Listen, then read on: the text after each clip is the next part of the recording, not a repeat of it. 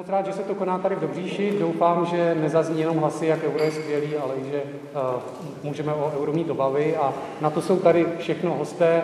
Celá tahle akce je pořádaná nezávislou iniciativou Euro v Česku, kterou organizuje tady pan Pascal Večeř. Tak jo, pane starosto, děkuji za slovo. Eh, dámy a pánové, přeji vám hezký večer. Jsem rád, že jste přišli. Jmenuji se Michal Pascal Večeř a jsem tady za iniciativu Euro v Česku, kterou jsem založil a kterou vedu. A eh, dnešní večer budu moderovat. Dovolte mi jenom krátce, než představím tady významné hosty, kteří dnes do Dobříše přijeli, krátce představit tu naší iniciativu. Eh, Euro v Česku se skládá z občanů. Nejsme politici, nejsme ani placení z Bruselu, nejsme žádní eh, emisaři z Evropské komise, jsme opravdu občani, které trápí jedna věc, a to, že ani 16 let po vstupu do Evropské unie České republice neplatí euro. A to z několika důvodů. Za prvé proběhlo referendum, ve kterém jsme si odhlasovali spolu se vstupem s členstvím v Evropské unii také závazné přijetí společné měny. Za druhé, eurem platí v tuhle chvíli už tři čtvrtina obyvatel Evropské unie. Za třetí, tři ze čtyř států, se kterými naše republika sousedí, euro přijali. Za čtvrté, sedm z deseti zemí, které s námi vstupovaly v roce 2004 do Evropské unie, už také přijali euro. Za páté jsme malá otevřená exportní ekonomika a 85 naší produkce směřuje do Evropské unie na společný trh, kde vlastně platí společná měna. A za šesté jsme eh, vlastně obětí toho, že platíme desítky miliard korun, byť skrytě, není to vidět na první pohled, ale platíme tyto prostředky na transakčních nákladech, kurzových zajištěních a podobně, právě kvůli tomu, že se musí převádět peníze mezi eurama a korunama. Přes ty všechny důvody, které jsem zmínil, tak naše média a většina našich politiků na téma euro mlčí, je to pro ně tabu. A když už se občas vyjádří, tak je to často ve stylu nějaké dezinformace nebo strašné zkratky, která vlastně, když se zaposloucháte, tak působí tak, že ti lidi v eurozóně, kterých je 360 milionů, takže všichni se úplně zbláznili a že platí měnou, která je odsouzená ke krachu, že jsou zadlužení a že tam ten život musí být fakt hrozný. Je to možný, ale je tady i druhá varianta a to je ta možnost, že se pleteme my. A teď se naskýtá otázka. Buď je to nedostatkem informací, tím objektivním, lidi prostě nemají čas tuto otázku sami řešit, nepřijdou domů a nezačnou studovat prostě téma euro, protože mají svých starostí dost. Ale druhá věc je, že to může být i něčí záměr. A pokud je to tak, že k nám ty informace nechodí z nějakého důvodu, z nějakého účelu, který je pro někoho tak stěžení, tak je to problém. A ten problém eh, mě osobně a mé kolegy ve spolku trknul natolik, že jsme se teda rozhodli tenhle spolek založit a ty informace vyhledávat a také je potom ověřovat a zprostředkovávat. A jednou z cest, jak tady tyhle informace dostat mezi lidi, je obnovit vlastně debatu o euru v české společnosti, která tady absolutně chybí. Proto náš spolek eh, oslovil všechny obce v České republice. Zaslali jsme jim dopis s nabídkou uspořádat u nich takovouhle besedu. Někteří reagovali, někteří ne ale věřím, že příští rok to bude lepší. Bohužel nás teda zastihla koronakrize, takže na jaře jsme to museli přesouvat, na podzim je to teďka podobné, ale věřím, že vydržíme. No a druhá věc, že jsme vlastně eh, oslovili odborníky a politiky, jestli na ty besedy nepojedou s náma a nebudou s vámi občany o tom euru diskutovat. Výsledkem je mimo jiné ta dnešní beseda, na kterou přijeli tito vzácní hosté a já bych chtěl jednu věc. Je to interaktivní věc, ta, zá, ta beseda je o tom, aby jsme spolu mluvili, diskutovali. Tyhle pánové dneska nejsou žádní propagátoři. Jsou to odborníci a tahle akce je informační. Takže já věřím, že společně, když budeme diskutovat věci, které nás zajímají, anebo kterých se bojíme, tak z toho bude nakonec zajímavý večer a každý si odnese něco nového a ta lavina, kterou spouštíme, se bude posouvat dál. Toliko za mě stručný úvod. A já bych si dovolil z kraje stolu tedy začít představovat naše hosty, pana starostu Pavla Svobodu asi ani představovat nemusím. Vedle něj sedí Pavel Telička, hlavní vyjednávač České republiky při vstupu do Evropské unie, první eurokomisař a donedávna místo předseda Evropského parlamentu. Dobrý večer. A po mé levici Ivan Pilip, bývalý ministr financí, eh, ekonom, který přijel dnes také za námi. A hlavně viceprezident Evropské investiční banky. Tak a k tomu ano, k tomu bych teda rád předal rovnou, pane Filipe, zeptám se vás. Vy jste pro euro, ano nebo ne? A pokud ano, tak proč? Dobře, tak já především děkuji za pozvání, děkuji za tuhle iniciativu, protože eh, já jsem taky v rozpacích, když sleduju tu diskusi, která se v České republice ohledně eura vede. Já samozřejmě nepochybuji o tom, že řada důvodů, argumentů, které mohou eh, přijetí eura spochybňovat, která mohou upozorňovat na rizika. A samozřejmě nechci tvrdit, jako stoupenec eura, abych se teda nevyhnul té přímé otázce, že eh, jednoznačná výhoda to není, respektive, že nejde říct, že je to 10-0, jak si přijmeme euro, má to 10 výhod a žádnou nevýhodu. Jistě, že to má svá dílčí rizika, svá dílčí problémy, ale každopádně je pravda, že si především myslím, že, ta, že ty výhody výrazně převyšují náklady nebo rizika, která jsou s přijetím eura spojená. A druhá věc je ta, že ta diskuse tady u nás si z velké části neodráží tu uh, skutečně hlubší podstatu věci a nějaké dílčí, dílčí, nějaká dílčí rizika, která skutečně existují, ale je vedena takovou zvláštně hm, nacionalisticky provinciální formou.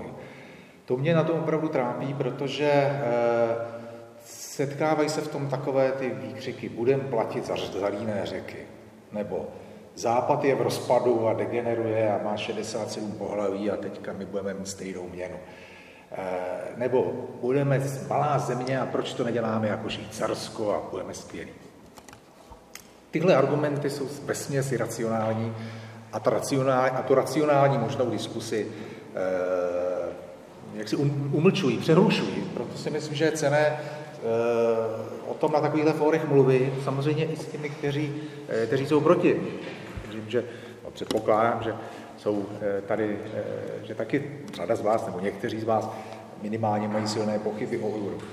Ale tohle myslím, že je to, co tady nejvíc chybí. Když se na to podíváte, eh, ten vývoj historický byl skutečně zvláštní. Já jsem teda z politiky aktivní pryč už nějakých, uf, strašně moc let, 18 asi, ale zároveň jsem byl v ní od téměř začátku, že vstoupil jsem do aktivní politiky, nebo poprvé jsem kandidoval do voleb v roce 92, byl jsem člen vlastně první vlády samostatné České republiky, takže ty diskuse jsme, jsme sledovali, byl jsem člen vlády, která podávala přihlášku, Pavel byl, myslím, tehdy náměstek ministra zahraničí, čili jsme u toho, když se to bralo jako velký posun. A musím říct, že kdyby nám tehdy někdo řekl, asi v tom 697. že jako Evropa bude přecházet na nějakou verzi německé marky a že ji můžeme mít taky, takže jako by všichni byli by nadšení. Jako, to je skvělý konečně, jako nějaká normální měna, že se s tím nikdo to nezná, nikdo to nikde nebere.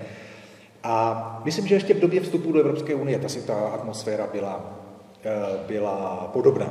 Nicméně ten vývoj teda skutečně eh, byl zvláštní od té doby. A já si pořád myslím, že mnohem více než těch než těch ekonomických důvodů, že, je, eh, že jsou důvody politické, protože samozřejmě euro je částečně ekonomický a částečně politický projekt, že jeho přijetí znamená větší zakotvení té které země v celkových strukturách Evropské unie a samozřejmě taky podílení se na, na, těch, zásadních, eh, na těch zásadních rozhodnutích, které Evropská unie dělá. Já nevím, jestli jste viděli ten krásný, eh, ten krásný video, co uniklo, jak se nahrávali na Slovensku ty, eh, souviselo to s tou akcí Gorila a s tím, jak ovlivňovali ty místní mafiáni tu vládu. A teď tam sedí, a teď je tam poslouchávaný ten, nebo je tam, jsou, je tam nahrávaný ten minister financí tehdy a, a on mluví s nějakým tam tím podsvětí a říká mu, přeče, rozumíš, já jsem z toho, s dovolím teda použiju jeho jazyk, no člověče, spolu jsem v tom Bruselu, tak to víš, tam je ten, ta, jako ta, ta porada těch ministrů, pak je ten ECOFIN, jo, tak to bylo ještě před přijetím, on nás tam pozval, jsme tam jako kokoti, za pět minut jsme jdeme pryč a všetko podstatné se rozhodne na tom ECOFINě a my jedeme domů a nám to tak jako pozvou a nic zásadního už se nedovíme a pak si to přečteme druhý den, když to rozhodnu na tom ECOFIN. A byl to takový smutný a teda je teda paradoxní, že tam zřejmě jako to téhle, té místní politické reprezentaci, přestože byla v takhle, takhle svérázná, jako došlo, že tohle je jedna ze zásadních věcí, že skutečně Evropská unie, to její jádro je rozhodnuto, že se bude dávat dohromady, že se bude ekonomicky propojovat a společná měna je toho prostě zásadní součástí. A všechny ekonomicky relevantní státy Evropské unie dneska, všechny, po odchodu Británie, euro mají. Není žádná ekonomicky relevantní země, která by ho, by ho neměla. Mimochodem, ty, co ho nemají, tak ještě to Dánsko, které ho taky nemá, je na něj vlastně má měnu pevně navázanou, takže i to ji vlastně částečně má. Takže my se dostáváme tím pádem trošičku jaksi stranou. Váha zemí, které ho nemají a které totiž nejsou těch zásadních rozhodnutí, je irrelevantní. Většinová bude Evropské unie to je. A já myslím, že čím déle eh, my budeme stát stranou a tvářit se, že my teda to víme lépe a že jediná měna, která přežije a odolá všem krizím je koruna, tak tím déle, že budeme ztrácet jak ekonomicky, některé ty náklady tu byly zmíněny, tak politicky, pokud jde o váhu České republiky v rámci, v rámci Unie a v rámci Evropy vůbec. Tak snad na úvod. Ano, děkuji. Já doplním Ivana vlastně v tom, že to video, o kterém mluvil, to byl pan ministr Počátok. Počátok, počátok. A to video jsme sdíleli i na našem Facebooku, takže se na to můžete podívat. Je to docela vtipný. A o co, o co tam vlastně šlo? Existuje rada ECOFIN, to je rada ministrů financí Evropské unie, vlastně všech států. A předvečer vždycky, než se sejde tady ta rada a řeší ekonomické otázky, tak se sejde takzvaná euroskupina. A to je skupina, která se skládá právě z ministrů financí eurozóny, kteří si předjednají ten svůj společný zájem, který se týká kolem eura. A druhý den jedou na tu radu ECOFIN, je jich tam eh, teďka 19 z těch 27 států, plus dva budou přistupovat, takže je to absolutní většina. Na tom ECOFINu pak není o čem se bavit a o tom tam právě mluví ten slovenský ministr financí, že Poláci, prostě Češi, Maďaři, že si tam jenom něco tak povídají, ale nikdo je stejně neposlouchá, protože už je rozhodnuto. Pavle, stejná otázka na tebe. Ještě jednou dobrý večer, když dovolíte, já se postavím, protože jsem nějak běhu dneska zůstal celý nesvůj, že, že sedím. Já v prvé řadě děkuji za pozvání pana předsedy vlastně kvůli covidu. Je to druhá akce a jsem shodou okolností, opravdu shodou okolností už na této druhé akci a je škoda, že nás postihl v těch posledních dnech ten vyšší výskyt covidu, protože si myslím, že to ovlivnilo účast. Byli jsme před týdnem, deseti dny v, Horní, v Nové Vsi na severu od Prahy a vlastně malá věc a přilehle další dvě menší vsi asi 60 nebo 70 účastníků a musím říct, že, že, to, že to žilo. Ale já věřím, že počet vynahradíme diskuzí. Co se týká té otázky, já si přiznám, že já jsem prošel nějakým vývojem. No, nemůžu říct, že jsem byl od samého počátku pro euro a vždycky ve stejné intenzitě e, jsem u té pozice setrval. Faktem je, že jsem byl zastáncem společné měny, ostatně jako hlavní vyjednávač jsem společně s kolegy vyjednával podmínky a jednání spočívají v tom, že v zásadě musíte převzít eh, to, jak Unie funguje, veškeré politiky a právní řád, a jenom tam, kde to je neúnosné, si vyjednáte dočasné nějaké, eh, dočasná přechodná období. Takže nelze říci, ne, já euro nepřijmu, nebo cokoliv jiného, co permanentně získáte a vyčerníte se. Samozřejmě, kdybychom byli už v Unii v době, kdy se euro sjednávalo, tak vy máte vlastně tu možnost ten vývoj ovlivnit, případně i, i blokovat a vymoci si to, to, o čem Ivan Filip hovořil, zmiňoval třeba ze současných členů Dánsko, který nicméně mám minulý říkal navázanou na euro, a řekli, ne, my prostě do hospodářské měnové unie zatím vstupovat nebudeme. My tuto možnost jsme neměli, to znamená, když se to podívám čistě právně a čistě e, z hlediska, řekněme, schopnosti a důstojnosti dostat určitou závazku, tak to pro mě byl první důvod, proč ano. A protože jsme se k tomu zavázali a myslím si, že máme ctít závazky. Připouštím, že je jedna země, a to je Švédsko, které e, se k tomu taky zavázalo, nicméně do dneška úrem neplatí, takže je vidět, že je možné i jiné chování a že se v té době nějak tolerovalo a toleruje. Takže to byl první důvod. A pak zároveň, a nebudu to opakovat, co řekl Ivan Pili, protože to v zásadě mohu podepsat, vidím jednoznačné ekonomické a politické důvody, proč euro zavést. Asi se podrobně k ním dostaneme v rámci diskuze, ale já chci říci, že přišlo období, a to v zásadě bylo období e, určité krizové situace v eurozóně, finanční krize, u nás si na to vzpomeneme především přes optiku. Eh, Řecko nebudeme platit za řeky, krachující Řecko, to si jistě vybavíte před několika lety. A já musím říct, že v té době jsem si říkal, ano, vlastně ta realita je, že eurozóna, jako jakýkoliv projekt, který je nějak stavěn v určitou chvíli na bázi nějakých kompromisů, nebyla dokonalá a potřebovala prostě vyladit. A zároveň to období bylo turbulentní, my ne nutně po celou tu dobu jsme byli vždy připraveni, já jsem říkal, nastane ten čas, takže byl jsem v tomto směru zdrženlivější. Dnes, a můžeme se k tomu zase dostat, ta eurozóna je v podstatě lepší kondici, taky se, se posunula i v té regulatorní oblasti, e, jakkoliv teď je nějaká výjimečná situace z důvodu pandemie, e, kdy přece jenom je určité uvolnění té, e, té rozpočtové fiskální disciplíny, tak dá se říci, že v tuto chvíli jsem na té pozici pevně, že rozhodně výhody převažují. Rizika jsou, ale jsou jsou řešitelná, jsou manažovatelná a myslím si, a to je to podstatné, proč jsem přijal pozvání na tuto diskuzi. Pro mě to alfa omegou všeho je začíst vést seriózní veřejnou a politickou debatu. Odmítám uh, za sebe, než bych to mohl nějak ovlivnit, ale odmítám spíš jako subjektivně, psychologicky uh, debatu, která vyzní, nebudeme platit na řeky, nebo řadu těch věcí, které tady vlastně Ivan Koliver zmiňoval, které ani s eurem nesouvisí. To prostě není debata. A ta u nás skutečně nezačala. A si myslím, že eh, občané si zaslouží být informováni, si zaslouží být vtažení do veřejné diskuze a politici musí mít tu odvahu schopnost vést a opravdu si to, si to vyříkat. Takže tolik za mě. Já když dovolíš, já bych jenom zmínil, že s okolností jsme dnes tady v místě taky se svými kolegy, kde jdeme do krajských voleb v rámci širší koalice a teď jsem si uvědomil, že vlastně naší kolega, který kandiduje tady v první řadě, je, eh, je Jakub Červenka, který eh, strávil nějaký čas na stáži a pravděpodobně i bude snad pokračovat eh, přímo v Evropské centrální bance ve Frankfurtu, takže možná nějaký moment do toho může vstoupit čistě z odborného hlediska, ale určitě no, tak. Takže za mě ano, ale bylo to nějaká sinusoida, ale teď nadešel čas vážně se tomu věnovat a začít se připravovat na to, abychom skutečně do eurozóny vstoupili. A ta rizika, která případně jsou, tak jsou, myslím, otázkou k jednáním, k řešení. A když mi někdo řekne, že eurozóna ještě není vyladěná, tak já na to řeknu, pozor, ale já chci být u toho, já chci, abychom my byli u toho, aby to, co říkáme, že nám ještě zcela nekonvenuje, abychom v tom dalším vývoji v eurozóně mohli už jako plnoprávný člen ovlivňovat. Nemám rád ten český přístup, počkáme, až si to tamto a, a mezi tím to kritizuji. Naopak budu rád u toho, abych, abych skutečně převzal tu spoluzodpovědnost a, a to dění ovlivňoval. Děkuji Pavlovi. Se tam se pana starosty, jaký je jeho názor na euro.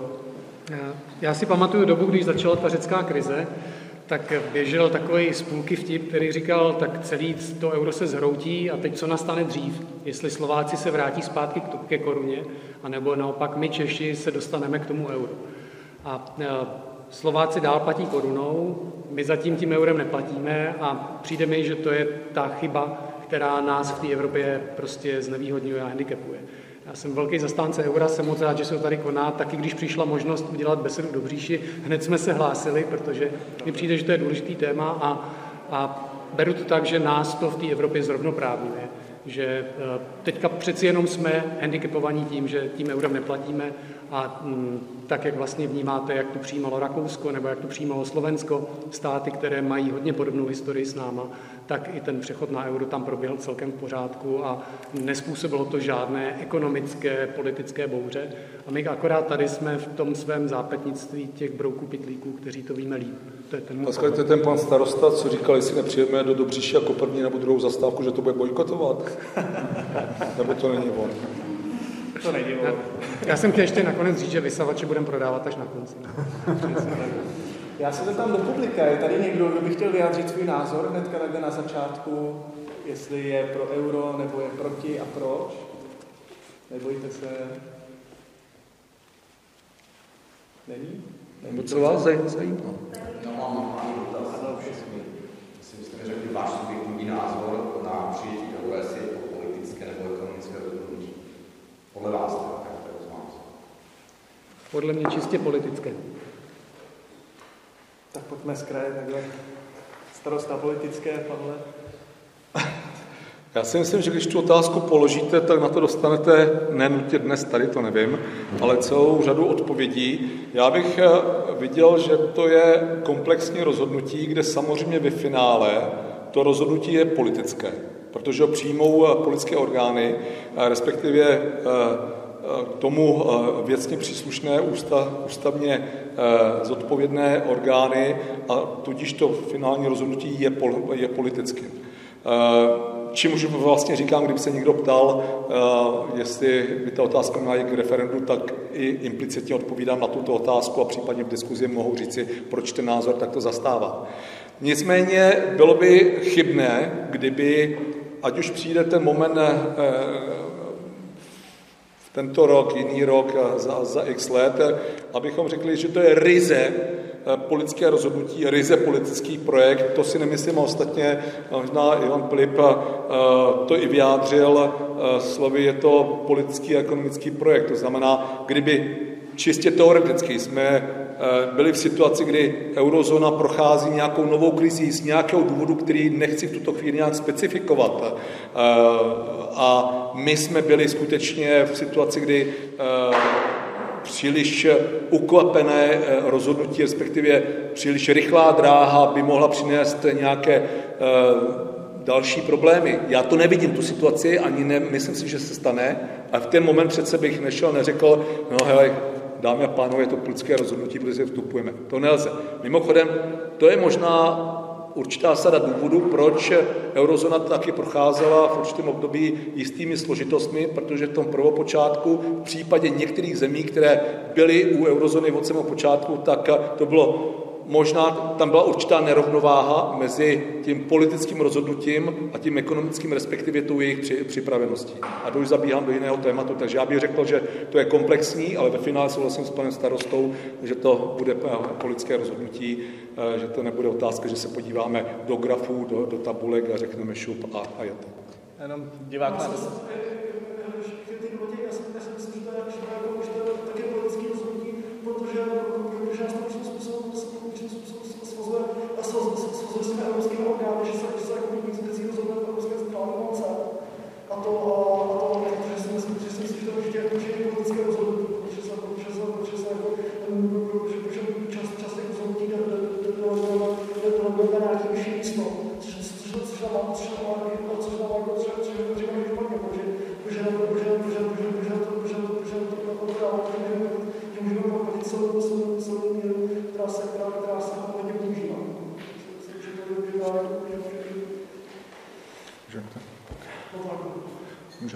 na Jo, jestli teda na tohle můžu, no, e, to já myslím, že je dost, dost důležitý bod, co jste říkal, proto, proto technicky nebo formálně za to je to rozhodnutí politické, nebo vždycky může čerzí.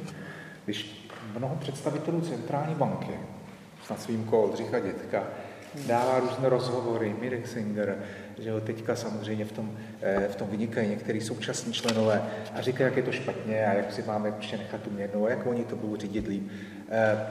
Protože řečeno, jim to nepřísluší. Já jsem četl několik, účastnil jsem se několik debat jakých poradních orgánů vlády, kde tam, kde tam byly materiály ČNB a oni se téměř rozčilovali, jak to, že nám to nikdo jako neřekl, když my k tomu musíme.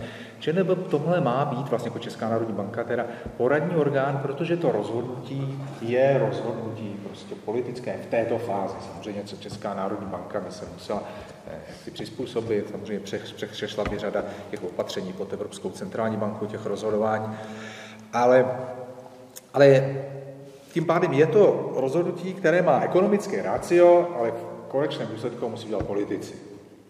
Zároveň platí, že ty argumenty, které proti němu zaznívají, eh, jsou velmi často a, jako daleko víc politické, a nebo jsou-li, a jsou-li haleny do jakéhosi ekonomického hlavu, tak jsou velmi často zavádějící. Řeknu pár příkladů oblíbených argumentů. Tak ten jeden z nich je, když se tady byla zmíněna Evropská centrální banka, že budeme mít jako stát nějakou samostatnou měnovou politiku. Samozřejmě měnová politika je důležitá součást hospodářské politiky státu, ale za prvé, měnová politika je velmi ovlivněna velikostí země, tím, jestli je, jestli je nějakou rezervní měnou ve světě, že frank může, švýcarský frank může mít jinou pozici, protože ve světě používán jako rezervní měna česká koruna samozřejmě žádnou takovouhle pozici nemá. Je, eh, je to dáno tím, jestli není významně vázána na nějaké sousedy. V době, kdy ještě neexistovalo euro, ale existoval gulden holandský, tak eh, vždycky zasedání eh, holandské centrální banky představenstva bylo těsně po, nebo minimálně ta zásadní, těsně po zasedání Bundesbanky, protože tam jim pak zavolali ty závěry a řekli třeba, hele, zvyšujeme sazby o půl procenta. No a holandská centrální banka se sešla a zvýšila sazby o půl procenta, protože ta ekonomika je tak provázaná s Německou tehdy, že zkrátka prostor, faktický prostor pro samostatnou měnovou politiku je velice malý. Taky když budete sledovat kroky České národní banky, nechám stranou dobrodružství z devalvací měny, tak, eh, tak eh, v podstatě je velmi blízké tomu, jakou politiku dělá, eh, dělá Evropská centrální banka. A druhá věc je ta, tohoto, že, že jako od doby, kdy se to ekonomické paradigma posunulo směrem k nezávislosti centrálních bank, tak vlastně centrální banku politiku stejně neovlivňuje politická reprezentace a měnovou politiku. To rozhoduje, to ovlivňuje vedení, teda v našem případě České národní banky, v případě Evropy, Evropské centrální banky a, České, a, a centrální banku vedení jmenuje prezident republiky, dokonce v podstatě bez kontrasignace ničí, že? A, a jsou to lidé, kteří jsou si nezávislí na politické situaci. Jo? Te, teď, je, teď podstatné tady teď, jestli je to dobře, špatně, to bylo na jinou a dlouhou diskusi. Ale fakticky to znamená, že, ta, že ten stát, jakoby ty jeho politické orgány, stejně tu měnovou politiku nemají, nemají v ruce. Takže to je teda jedna věc, která se tady často používá. E, no a druhá věc, která se často používá jako jako argument, když někdo se chce přitom tvářit jako hodně vědecky, tak říká, že je tady teorie optimálních měnových zón a Robert Mandel a tak dále. Což e, tedy je významná ekonomická teorie z začátku 60. let, která zkrátka říká, že jsou určité předpoklady pro to, aby jednotná měna vyhovovala, vyhovovala e, nějakému většímu celku, ale e, samozřejmě, že, to, že je řada celků, nebo řada prostě subjektů ekonomických, které jsou velmi rozdílné uvnitř a přesto mají jednotnou měnu. Ono, když si to podíváte na Českou republiku, tak je teda sakramentský rozdíl mezi Dobříší a Osoblahu a mezi Prahou a Jeseníkem. A přesto má jednu měnu. A nikdo v tom nevidí problém. A jednu měnu má Sicílie a Milán, a jednu měnu má, eh, má Los Angeles nějaký městečko v Nebrasce. Takže prostě tak to je a je to dáno tím, že jsou jiné ekonomické nástroje, které zkrátka ty určité disproporce vyrovnávají. Samozřejmě to je pak eh, problém, který skutečně existuje, třeba chybějící eh, nástroje fiskální politiky na úrovni celoevropské, to skutečně je určitým nedostatkem, ale eh, bych to nerozváděl příliš, příliš nekošatěl, protože ten problém je, že tenhle ten argument buď neplatí, nebo tyto argumenty, které jsem, jak si zmínil, věc, platí buď velmi omezeně, nebo, nebo neplatí vůbec a jsou používány jako zásadní ekonomický argument v diskusi, které, která v tom českém prostředí je mnohem víc politická a mnohem víc taková, řeknu, částečně i kulturně válkovní, že, že prostě my si zůstaneme sami svými a, a tam v tom Evropě a Bruselu, ať to dělá jinak, my jako neříkáme nic, ale na naše slova dojde. Jak tomu ještě můžu jenom jednu větu, ještě k tomu, co říkal ten mladý pán, že já jsem z toho vycítil takovou tu, tu obavu, nebo tu obavu, možná ten akcent, že, že vlastně jakoby dál ztrácíme určitě díl té suverenity. Tak, fakt, dobře, tak ne obava, ale fakt. A já se vrátím možná k tomu, co říkal Ivan Filip v úvodu ohledně toho videa. A řeknu to trošku jinak, ale řeknu to z vlastní praxe. A musím říct si, že e, měl bych srovnat e, váhu České republiky na jedné straně a Slovenska na straně druhé v Evropské unii v současnosti. A tudíž si dovolím říci, že do jisté míry i suverenitu té země, jo, protože vy v zásadě jakákoliv integrace eh, je jakousi směnou. své státní suverenity zapodíl na té společné, nadnárodní, společné, jakkoliv to pojmenujeme. A ta realita je, že Slovensko se vaší optikou a, a no, řekněme faktickou optikou posunulo v tomto procesu, to znamená, jakoby v té měnové politice teda se vzdalo jejich banka těch kompetencí, které byly dány, eh, ale když se podíváme, co za to tou směnou právě dostalo. A byl tady ten zmíněný ten příklad být na schůzce ministru eurozóny na jedné straně ECOFIN. Ale to je možná jeden pohled, který je relevantní a souvisí s dnešní diskuzí, takže dobře, že byl akcentován, ale já bych ho rozšířil. A já můžu dneska říct, že zcela jednoznačně má Česká republika v Unii menší váhu než Slovensko, Vzpomeňme si na tu startovní čáru těchto dvou zemí v tom, v tom procesu integrační. A je to právě proto, že i v dalších otázkách, kde můžeme očekávat nějaký vývoj integrační, kde může být prohloubení nějaké integrace, a vůbec to nemusí být v oblasti třeba s, s spojené s hospodářskou měnovou unii, tak často dochází ke konzultacím, k interakci těch zemí v eurozóně, protože oni se vnímají jako prohloubená spolupráce, integrace jako země, které k sobě mají blíž a jako kdyby v případě došlo k nějaké fragmentaci uvnitř Unie, že někdo bude chtít jít dál, a to se může stát, pokud někdo bude příliš brzdit, tak tyto země v zásadě se uzavírají a budou ty věci se probírat spolu. A já vám řeknu jeden příklad úplně z oblasti, když jsem nastoupil po jednání o členství do Bruselu jako velvyslanec, tak takový to hlavní vyjednávací těleso se jmenuje Koreper výbor stálý představitel, to znamená velvyslanci členských států. Tady vidíme, jak dánský velvyslanec posílá svého kolegu a ten roznáší asi 7-8 obálek. Tak já jsem napsal něco, dal jsem to kolegovi, to dá tomu velvyslanci a říkám, Klausi, zapomněl si na mě. Jo? Drze. Jsem říkal, zapomněl si na mě. Byl jsem tam 14 dní, protože to bylo krátce po přistoupení. On se jako tak pousmál, pak jsem mu to řekl znovu a pak mě, pak mě přišlo pozvání na oběd osmi velvyslanců, eh, zástupce generálního sekretáře komise a zástupce generálního sekretáře rady. A u toho oběda zjistíte, že x věcí, které probírají v uším krohu, nech se vůbec dostanou dál. Že tam je prohloubená spolupráce. A já se vsadím, že toto dnes existuje. Akorát, že ten formát je země eurozóny. A že se věci a může se nám to líbit nebo ne, předvařují, vaří se a my u to nejsme a jsme stále v pozici to ovlivňovat, ale už v pozdější fázi, to znamená, že to méně snadné. Jsme suverénnější, anebo, nebo ne. Ztrácíme něco, nebo, ne, nebo naopak postrádáme něco. Takže ono to je jako diskutabilní z toho důvodu, který uvedl uh, Jan Plyn z hlediska ekonomického a já z vlastní zkušenosti říkám, že takhle to prostě je. Prostě je to lidská, lidské uskupení, který jako u lidí nikdy nebude perfektní, nikdy nebude bezvadný, vždycky to bude mít své mouchy, vždycky se tam ty subjektivní pohledy a my, pokud chceme mít vliv, tak bychom měli mít, mít tu ambici být u těch věcí tam, kde se oni skutečně rozhodují. A to je ten politická, ta politická dimenze toho projektu. Jenom dodávám, nesmí převážet samozřejmě. To znamená, kdyby tady byly ekonomické důvody, které by hovořily proti, to znamená v tom obráceném gardu, než Ivan uh, mluvil, to znamená, že nevýhody ekonomické převažují, tak bych říkal, vždycky ty politické to nesmějí úplně nihilizovat nebo zvrátit. Ale vzhledem k tomu, že ty ekonomické převažují, tak já říkám, a pak jsou tady ty politické. A tam, je, tam bych řekl, je to 10 0. Když použiju ten příměr uh, pana Filipa Svobodu, tam je to opravdu na těch 10 0. Protože tam já nevýhodu být u jednání, u kterých dnes nejsme, nevidím.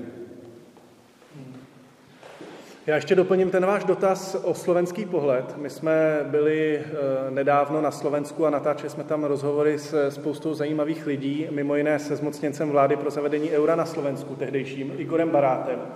A na dotaz právě, jak to on vidí v tý, s tou situací u nás, jestli to je politické nebo ekonomické rozhodnutí, tak on právě říkal, že u nás vidí, jak moc je to téma spolitizovaný, ale jako tak enormně, že to vůbec nedokázal pochopit. De jure je rozhodnutí přijmout euro v podstatě ekonomické, protože to rozhodnutí jsme udělali podpisem přístupových smluv. Igor Barát tehdy říkal, že slova na Slovensku tu mobilizaci po tom přijetí eura spustila tamní Národní banka. Jo? A to samé jsme třeba viděli teďka v Chorvatsku, které vlastně začalo, eh, které vstoupilo do mechanismu stejných kurzů. Tam celá ta síla taky šla ze strany Národní banky, tamní, jo? což je překvapivý, protože u nás si něco takového představit v tuhle chvíli je úplně nemožné. Ale v obou zemích, jak Chorvatsko, tak to Slovensko především, tam to vycházelo od nich, z těch ekonomických zájmů, protože ta Národní banka si udělala analýzy, dokázala si to sama spočítat a byla tak objektivní, že řekla, že euro je lepší. A ještě se do toho zapojil slovenský biznis. Takže jinými slovy, tam opravdu byl ten ekonomický, nikoli politický tlak. Já jsem mluvil i s Radkem Špicarem, jak to, že český biznis je ticho. Jo. Odpovězte si sami. tak uh, počkejte, dáme ještě slovo něk- někomu, kdo ještě nemluvil, a pak, pak dáme. Tak uh, pán byl první tady v točku, ano. Tak já se taky zeptám. Shodli jste se, že to je do značné míry politické rozhodnutí. A od toho, co jsme vstoupili do Evropské unie, pan Telička zmínil, tak jsme se zavázali přijetí eura. Toho 91. roku v podstatě se u nás střídají politické reprezentace. To levicové vlády, pravicové vlády, teď hnutí. Žádná z těch politických reprezentací si e, nedovolila vyvolat tuto diskuzi celonárodní, jako je třeba teď probírá diskuze o opatření covidu, že jo, celonárodní ve všech možných sdělovacích prostředcích, to slyšíte, všech tiscích a podobně. A ta otázka je mířila na Filipa, když on byl taky člen vlády, už může pravicový, jestli se nepletu. Proč jste tuto otázku třeba vy nepoložili na stůl? Protože řada těch podnikatelů si myslí, že by to, že by to přivítalo. No, já můžu? Teda, No, ano, ano, to byla otázka na vás. Já jsem v té době, to nebylo téma, když já jsem byl, už je to příliš dlouho, tak eh, tehdy to nebylo téma. Tehdy se podepisovala přihláška pro vstup do Evropské unie a my si, já teda pokud si pamatuju, tehdy ta diskuse vůbec nebyla. Tehdy jako ta, to znamená, že nebylo nutné vůbec někoho přesvědčovat, protože o tom přímě řečeno nikdo moc nepochyboval. To bylo v té přístupové smlouvě, to bylo v zakomponováno, nebo bylo je, prostě ta přístupová smlouva je platná, čili Česká republika by měla začít plnit takzvaná maastrichtská kritéria, což je pět kritérií, že nějaká míra inflace, úrokové sazby a tak dále, která v podstatě plníme, kromě toho posledního, to znamená pobývá dva roky v tom systému směných kurzů, což je ovšem dobrovolné rozhodnutí, které jsme prostě neudělali, protože k tomu nebylo politická vůle, protože zkrátka politická reprezentace nerozhodla ale eh, ta, čili tehdy se to navrhovalo s tím, a každý to považoval za samozřejmou věc, že pokud se stoupí do Evropy a ta bude mít euro, takže do něj jednou vstoupíme. Eh, od té doby, já myslím za prvé teda, že tady hrálo velmi silnou roli politickou, tady určitě se hrál Václav Klaus osobně. To myslím, že teda eh, on zkrátka svou velkou váhu má, Teď už asi menší, protože už se dostal teda na, na úplně zvláštních vod názorově, ale, ale prostě bez sporu, jak byl deset let prezidentem a tak dále. Čili on tohle tady rozehrál, řekl bych, velmi umně a zasil tady velmi hlubokou, velmi hlubokou nedůvěru a bohužel teda i jaksi nejvýznamnější pravicová strana v tomto, to je ODS, vlastně v tomhle má, je minimálně rozpolcená, v lepším případě rozpolcená. Když se podíváte na vystoupení Jana Zahradila a tak dále, já mi dneska řekl už dneska i Saši Ondry, tak jsou velmi euroskeptická. Že? Sice se to, jak si o tom říkají, že to je eurorealismus, ale mně to moc úplně realistické nepřijde. Prostě to už dál, dál k eurorealismu těch stupňů moc, eh, pardon, k euroskepticismu už, už mnoho stupňů není. Takže to je první věc, která se tady stala. Čili takovéto nahlodávání zprava na bázi takového nacionalismu jako trochu. Uh, druhá věc, tady víte co, ono to má svý hlubinný příčiny. Václav Klaus, a samozřejmě znám dobře, konec toho zahradila. Oni mají jednu vlastnost, oni jsou velmi, velmi germanofobní.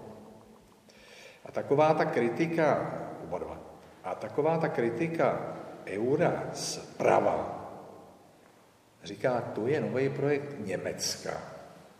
Jak jako dostat pod svou kontrolu ty další země a jak jako zvýšit svůj, svůj vliv a, a my Češi se musíme a držet samostatní. A, a to tam se hrálo velmi velkou roli, jako řekl bych zprava.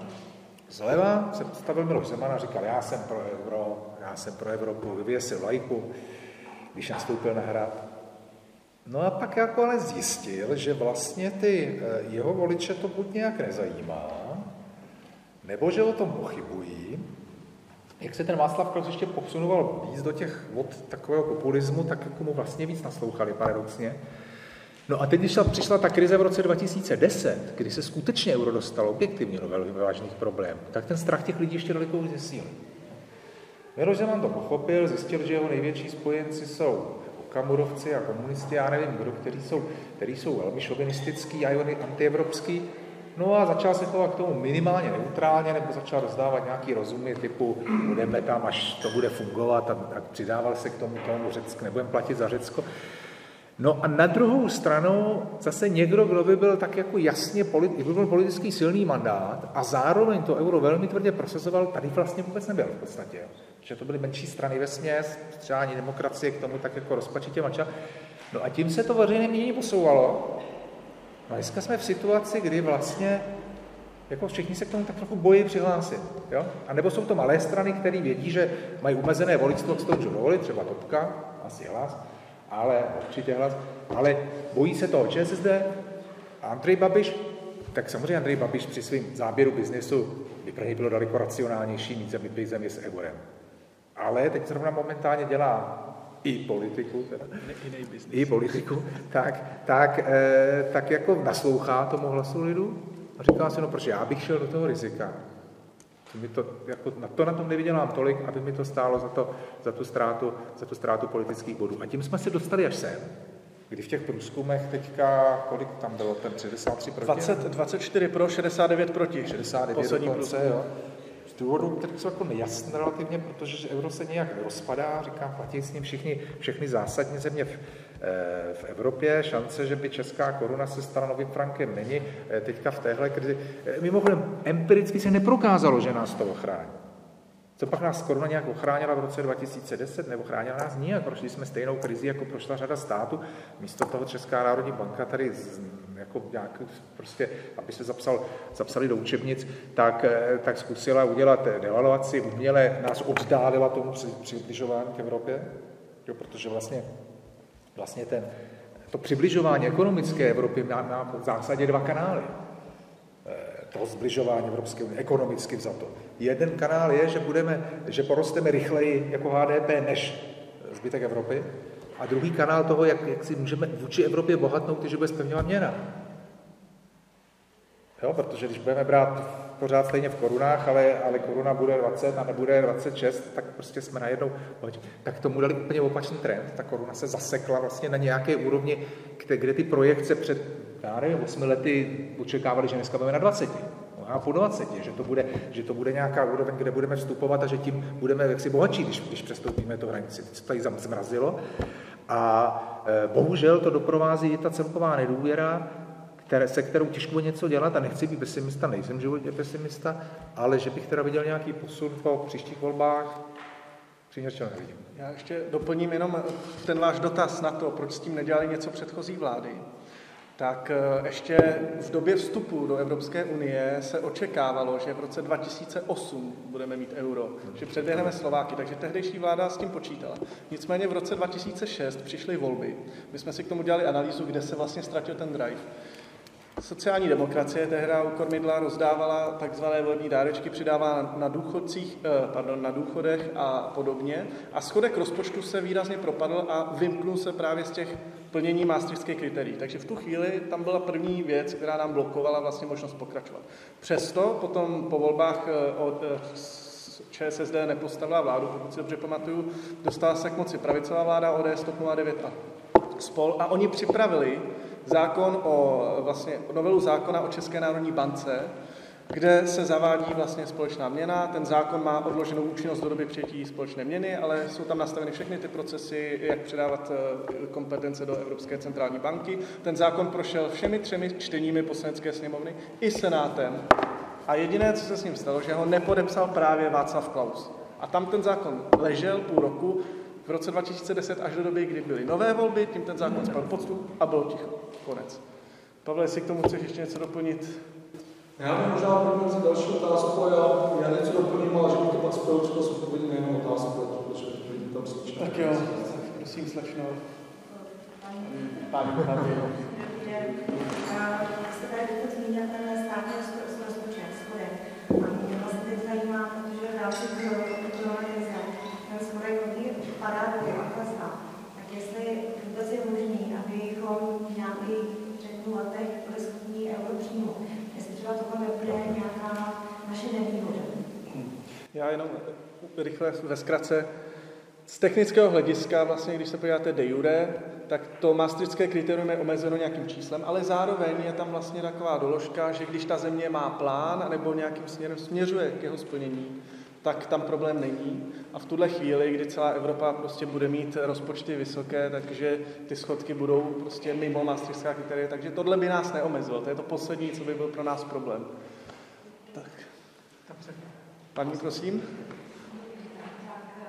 Já bych eh, nejprve vám všem chtěla moc poděkovat, že jednak eh, jste tu iniciativu založili a eh, že jste se pustili do tohoto projektu začít informovat tu společnost a otevřít tu otázku. Zároveň děkuji vašim hostům a jak tomu mám hodně dotazů, ale i vy jste se ptali nás, tak abych byla slušná a odpověděla. Já určitě nemám nic proti přijetí eura, ale zároveň tím, že tady dlouhodobě chybí jakákoliv diskuze a e, zveřejňování faktů, e, tak e, bych to ale neměla obhajovat, když by se mě někdo zeptal, proč si příznivcem eura. Takže je určitě dobře to těm lidem připomenout a zrekapitulovat ty ty správné důvody. A můžu, můžu vám to skočit, můžu se zeptat, jestli to, co jste zatím slyšela, jestli vám pomohlo, pomáhá nebo pomohlo, jestli už byste třeba teď, když jdete tady před zámeček a potkáte známou, známýho, uh, zavřete do řeči, jestli byste už měla ten pocit, že jste dál, byste na tu debatu. Uh, určitě, určitě už tady zazněly uh,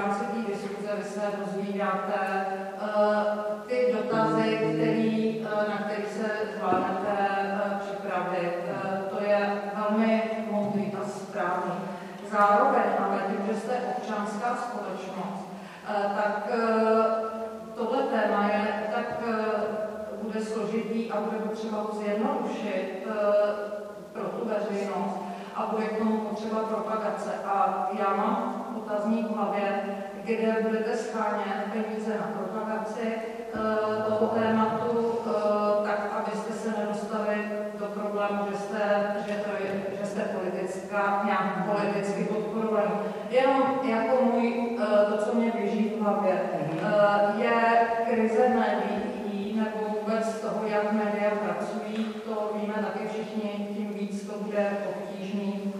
Co by mě zajímalo, nebo si myslím, že je důležitý vědět, jaká jsou ta rizika ekonomická, protože mm, moje zkušenost z roku zhruba 2013, kdy jsem byla v nějakém bližším pracovním kontaktu se skupinou slovenských stavebních dělníků, kteří už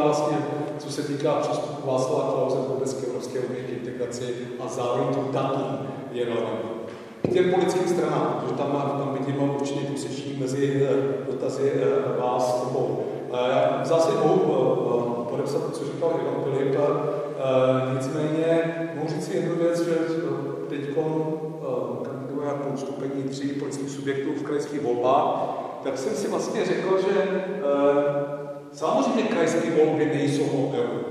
Není to otázka působnosti eh, eh, krajské samozprávy.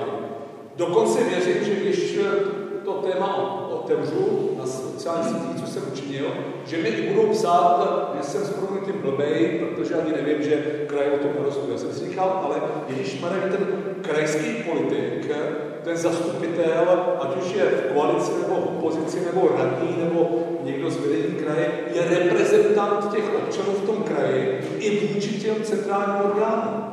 Tak proč by on či ona nemohli to téma nastolovat? Diskuzi, eh, zastupitelstvu, ale potom i ve vztahu k centrálním orgánům. Je to, myslím, legitimní. Stejně tak, jako i v té debatě, já jsem tady se krajských voleb nebudu a nebudu nic programu politického, ale jenom chci říci, že vlastně jsem udělal že jsem opravdu na Facebook post a řekl jsme, jen, jsme jediný skupení, který e, říká euro ano, jdeme do toho, hlásíme se k tomu i za cenu ztrátu bodu, protože ta procenta jsou ta, tak jak v tuto chvíli byla Pascal zmíněna, e, ale právě proto, že to téma nás chceme dostávat do těch diskuze. No. Takže ano, jsme, ale ti, ti menší začínající třeba podobně, to znamená, ta naše váha je samozřejmě oproti těm těžkotonážníkům malá. Ale, ale jdeme do toho a opravdu to není zrovna dneska optim, optimální téma, protože lidi na to nejsou připraveni a když to otevřete, tak já věřím, že se možná, možná mi to kolegové ještě vytknou, že jsem srazil nějaký procent. A dostávám se k vám, paní, eh, a, a zůstanu ještě u těch, u těch uh, politických uh, stran. Víte, o to financování, no, Andrej Babišovi se to bude hodit v ten moment, respektive půjde s tím ven, když bude cítit, že to téma je z hlediska výhod, nevýhod pro něj, pro vládu, uh, zásadně neutrální nebo dokonce pozitivní. Jo, to znamená, jedna věc je, co on by chtěl, jeho biznis a tak dále, který, jak víme, neovládá a tak dále a tak dále, tyhle pohádky. Ale druhá věc je, on přece i teď v tom covidu znovu eh, říká, no možná to byla chyba, ty roušky, že jsme odložili příliš brzo, ale všichni to chtěli. A on v ten moment se neuvědomil, jak se propíchnul. On v zásadě otevřeně přiznal, že je populista a dělá to, co chce většina. A tam já vám odpovídám na tu otázku. Až uvidí, že to ne nutně většina, ale že tady je nějaký trend a je třeba mezi jeho voliči podpory eura, tak v ten moment on to udělá. A je to zase takzvaná ta catch 22 situace a obráceně. Kde bude v momentě, kdy to chytí větší politické subjekty, vládní a podobně, tady se to stane tématem a můžeme začít skutečně to se připravovat a může se, mohou se ty věci začít rozhodovat. Takže je to trošku zamotaný kruh, ale my potřebujeme zaplať pámu, na té prosím vás jsem pozvaný host, jako to je spolek opravdu, a třeba za sebe mohu říct, že jsem politik a podnikatel, ale to je pana Paskala a jsem pozvaný se k té diskusi a prezentuji své, své názory, takže já tímto ten nechci politizovat, ale nicméně uh, bude dobře, když takové akce budou, bude jich více, lidi se budou zajímat. A k tomu průzkumu, který Pascal zmiňoval, vlastně ta čísla, já jsem se o něm dozvěděl od Jana Zahradila na Twitteru, kde píše, uh, tento průzkum ukazuje jenom vůbec, jak se lidi dívají na euro a jak se dívají na Unii. Mimochodem z 24 udělal 19, tak to nevím, jestli záměrně slepý, nebo já jsem furt kde je ta 19, furt jsem si to zvětšoval, rozšiřoval, a to bylo 24. Tam neřekl už jednu věc, že za poslední měsíce uh, těch oponentů uh, klesá a roste číslo podporovatelů, právě zhruba o těch 5% za poslední měsíce. Tak jsem na to reagoval, říkám, že pro mě ten průzkum nemá vůbec žádnou hodnotu, protože lidé nejsou informovaní. Nevede se diskuze, to znamená to, co všechno v průzkumu, tak má takovou hodnotu a ne takovou. Ale když už, takže když povedeme tu diskuzi a je na nás, na politicích, na lídrech, na dalších elitách, aby ji skutečně vedli, takže věřím, že trend, který tam na tím samou vlně šťoukl, který se tam ukazuje, že se to začíná svírat, že, se, že bude pokračovat. V ten moment také, kdy se ukáže, že to je legitimní, že se to stává tématem na půdě sněmovny, parlamentu, vůbec vlády a podobně, tak ty peníze do toho mohou jít nějaké. Protože samozřejmě tyto spolky to nenahradí ani další subjekty, mohou být sponzoři, další politické strany, ale prostě je to, je to, je to dlouhodobější, bohužel ještě, protože musí se to stát s tématem, musí někdo do toho investovat svůj politický kapitál, jít tou kůži na trh a nebát se, že ztratí procenta, musí to být i větší subjekty, pak mohou přijít podnikatelé říct si, nám se to líbí, co budeme sponzorovat, při, přispějeme, pak budou nevládní spolky, které budou dostávat peníze, pak se to může stát tématem takhle ty peníze. Já dokonce si ani nemyslím, že vláda by měla vést nějakou jednostrannou kampaň. Nech, nech je to nějaká debata, jako při referendu do Unie, kdo to nějaké peníze dá. Ale tady nejsem příliš velkým optimistou. Já si myslím, že budeme potřebovat trošku politické změny a bylo by fajn, kdybychom s nimi začali už teď na, na podzim v krajské a senátní. Já nejsem moc velkým optimistou, co se týká příštích parlamentních voleb, tak nevím, jestli se to stihne s tím skutečně zatřás, a jestli s tím zatřese, tak se obávám, že takové debaty ještě budeme mít stovky tisíce po republice, se ty věci pohnou. Rád bych se já do toho ještě vložím trošku ten občanský pohled, trošku to odpolitizuju. Jo. Naším cílem, když jsme vznikali, tak bylo, před, vznikli jsme před rokem, jsme tady rok a povedlo se konečně po roce příprav a všech různých analýz začít realizovat opravdu tyhle výjezdy. A e, tím cílem, když jsme zakládali spolek, bylo udělat e, z eura vlastně jedno z hlavních ekonomických témat pro volby v roce 2021. Velice ambiciozní cíl, tak to musí být, jinak bychom nepostupovali dopředu. My teda uh, jsme opravdu, snažíme se opravdu být nadstranický vlastně, nemůžeme říct apolitický spolek, protože to téma je tady tolik spolitizovaný, že v podstatě prostě je to politikum, jo. Ale zapojujeme prostě a komunikujeme se všemi stranami. My jsme teďka připravili analýzu vlastně uh, postoje politických subjektů, kterou budeme vydávat a tam jsme komunikovali se všemi. My jsme nabízeli teďka Pirátům pomoc s vypracováním jejich stanoviska, se starosty chceme pořádat nějakou informační eh, besedu přímo pro stan a tak dále. Jo. Takže tam my se snažíme pomoct všem těm stranám. Ale kdo to všechno zaplatí, je ta správná otázka. Jo. My se výhradně vlastně vyhýbáme tomu, aby nás platili veřejní zdroje. Nechci, aby mě platila prostě Evropská unie nebo Soros, protože nám to sníží kredibilitu. Takže to se neděje. V tuhle chvíli my si to platíme všechno sami, ale už máme samozřejmě hluboko do kapsy, takže ta myšlenka je mobilizovat český biznis. Jo? Schválně si typněte, kolik českých firm v České republice si bere vlastně v úvěru v eurech, v cizí měně na území tohle státu. Jo. Je to 35 Což i tak je docela vysoké číslo, že, že pro vás je lepší vzít si jako úvěr. To bylo před týdnem, teď už to může být 36. Jo? A představte si sebe sami, jestli byste si vzali hypotéku v eurech. Já bych si ji třeba rád vzal, protože úrokové sazby u hypoték v eurech jsou o 2% body nižší, ale budu podstupovat to kurzové riziko, že se ČNB zase zblázní a že za rok tady bude nějaká další intervence. Přesto se vrátím k těm firmám. Jo? Oni potřebují potřebují to euro. Oni se zajišťují kurzově, stojí je to opravdu desítky miliard, tady tu analýzu si dělal svaz průmyslu a dopravy. A oni vlastně taky zjistili, že 20% firm jede mezi sebou, českých firm, transakce v eurech. Takže ten biznis na tom zájem má, teďka je potřeba jenom do toho proniknout, aby si i tady tu službu začal platit.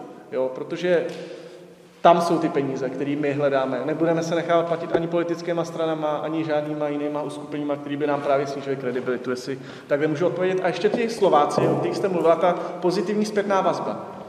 Samozřejmě záleží, koho se ptáte, ale ten reprezentativní výstup pro mě je například eh, výsledek slovenských voleb které byly vlastně na začátku letošního roku. Tam nebyl žádný, eh, kromě extremistů, žádný politický subjekt relevantní, který by hlásal, že chce opustit eurozónu a který by na tom získal politické body. A na Slovensku, jak mi potvrdili při těch rozhovorech, to je věc, kde panuje, je, to je jediná věc na Slovensku v historii samostatného státu, kde je politická schoda napříč spektrem na jediný věci, a to je euro což je velmi zajímavá věc a věřím, že jednou to bude i u nás. Ivane, chtěl byste nějak doplnit ještě? Eh, no, já tady jenom pár poznámek. Hmm. Jsem opravdu v bodech. A, samozřejmě, možná bych ještě k tomu, co se padala paní na ten rozpočet.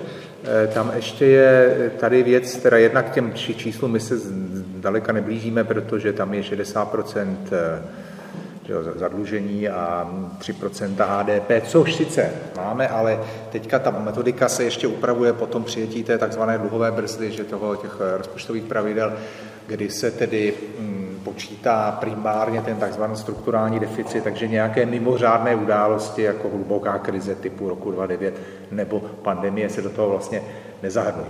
Samozřejmě jiná věc by byla, pokud by se vládě zalíbilo v tom, že e, jako může takhle velkoryse utrácet, že? protože předtím se o desítky miliard, 10 miliard byla suma, o kterou se vedly dlouhé parlamentní boje, teď je to zaokrouhlací jednotka, že? takže se dá jako tady dá 20 a tady 50 a ono se to v tom ztratí.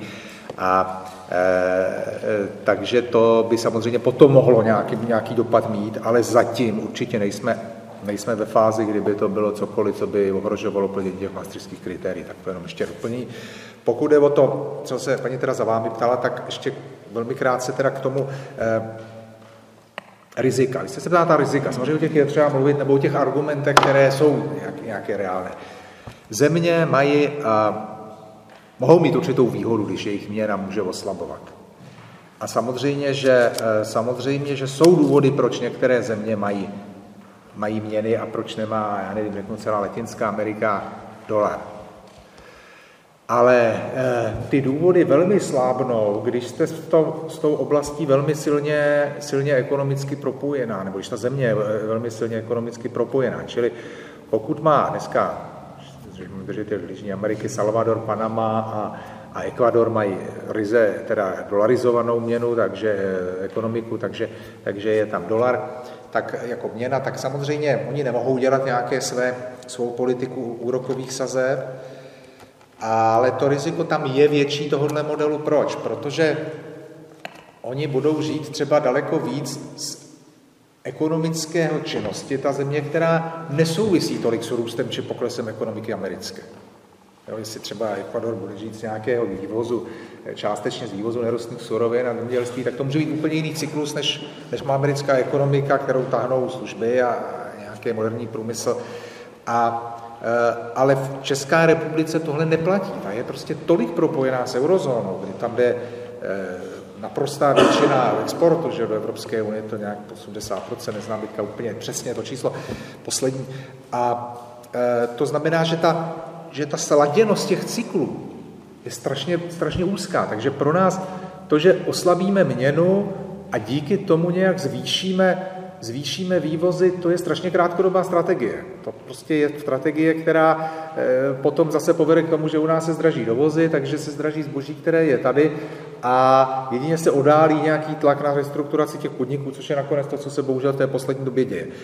A ještě jedna věc k tomu, těm ekonomickým, eh, ekonomickým úvahám je ta, že si přece nedělejme iluze. Že kdyby došlo k nějakému rozvalu eura, takže nás zachrání to, že máme korunu. Ten dopad na eurozónu by byl tak fatální, tak fatální, že, eh, že by to přece dnes nebylo, že dostane nějaký úprk ke koruně a všichni budou happy, že můžou obchodovat s korunou. Eh, to by prostě nenastalo. To by byl dopad, který v prvé řadě by zasahl ekonomiku, jako je česká, protože by šla dolů německá ekonomika, šla by dolů naše, naše exportní trhy. Čili ten náš zájem na tom být s eurozónou, aby eurozóna fungovala, je životní. Proto takový to postávání říkání, no počkejte, oni uvidíte, jak dopadnou, budou platit za řeky a všichni z toho vystoupí a ono se to rozpadne, je proti našemu vlastnímu zájmu. To by mělo skutečně fatální důsledky pro českou, eh, pro českou ekonomiku. A možná ještě poslední eh, drobnost, tam samozřejmě ty obavy můžou být ze zdražování, ale ve většině těch zemí eh, zkrátka předem byly, byly povinnost tam půl roku mít nebo nějakou dobu, že na Slovensku to má Slovensko rok, mít ty měny v obou, obou kurzech, že při ten kurz je zafixován, že už předem, takže, nebo nějaké doby měsíce předem, takže ty lidi tam vidí tu cenu, která byla v obou. No a pak se ta jedna odstraní, ale takže zdražení už jako není k němu jakoby racionální důvod, ani ty statistiky to nedokazovaly. Jo?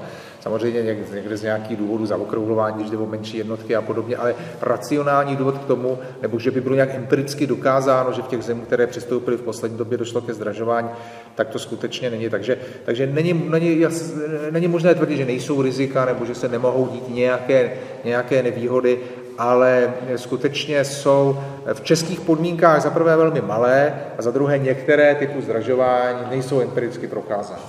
Já tady ještě doplním dvě, dvě poznámky, jednu na toto téma. Já teď nechci některé se týkat stavebníků ze Slovenska, ale setkal jsem se s tím, že najednou, když někdo dostal plat v eurech a bylo to nominálně v podstatě menší číslo, takže už to hrálo nějakou roli. Že sice k dílčím zdražování došlo někde zase zlevnění, ale ve skutečnosti třeba, to, nebo ne třeba, ve skutečnosti k tomu nedocházelo a dokonce v Pobaltí to byla inflace, došlo ke, ke snížení cen. A druhý, druhý bod, který jsem chtěl říct, a navázat na ta slova pana Filipa o restrukturalizaci ekonomiky.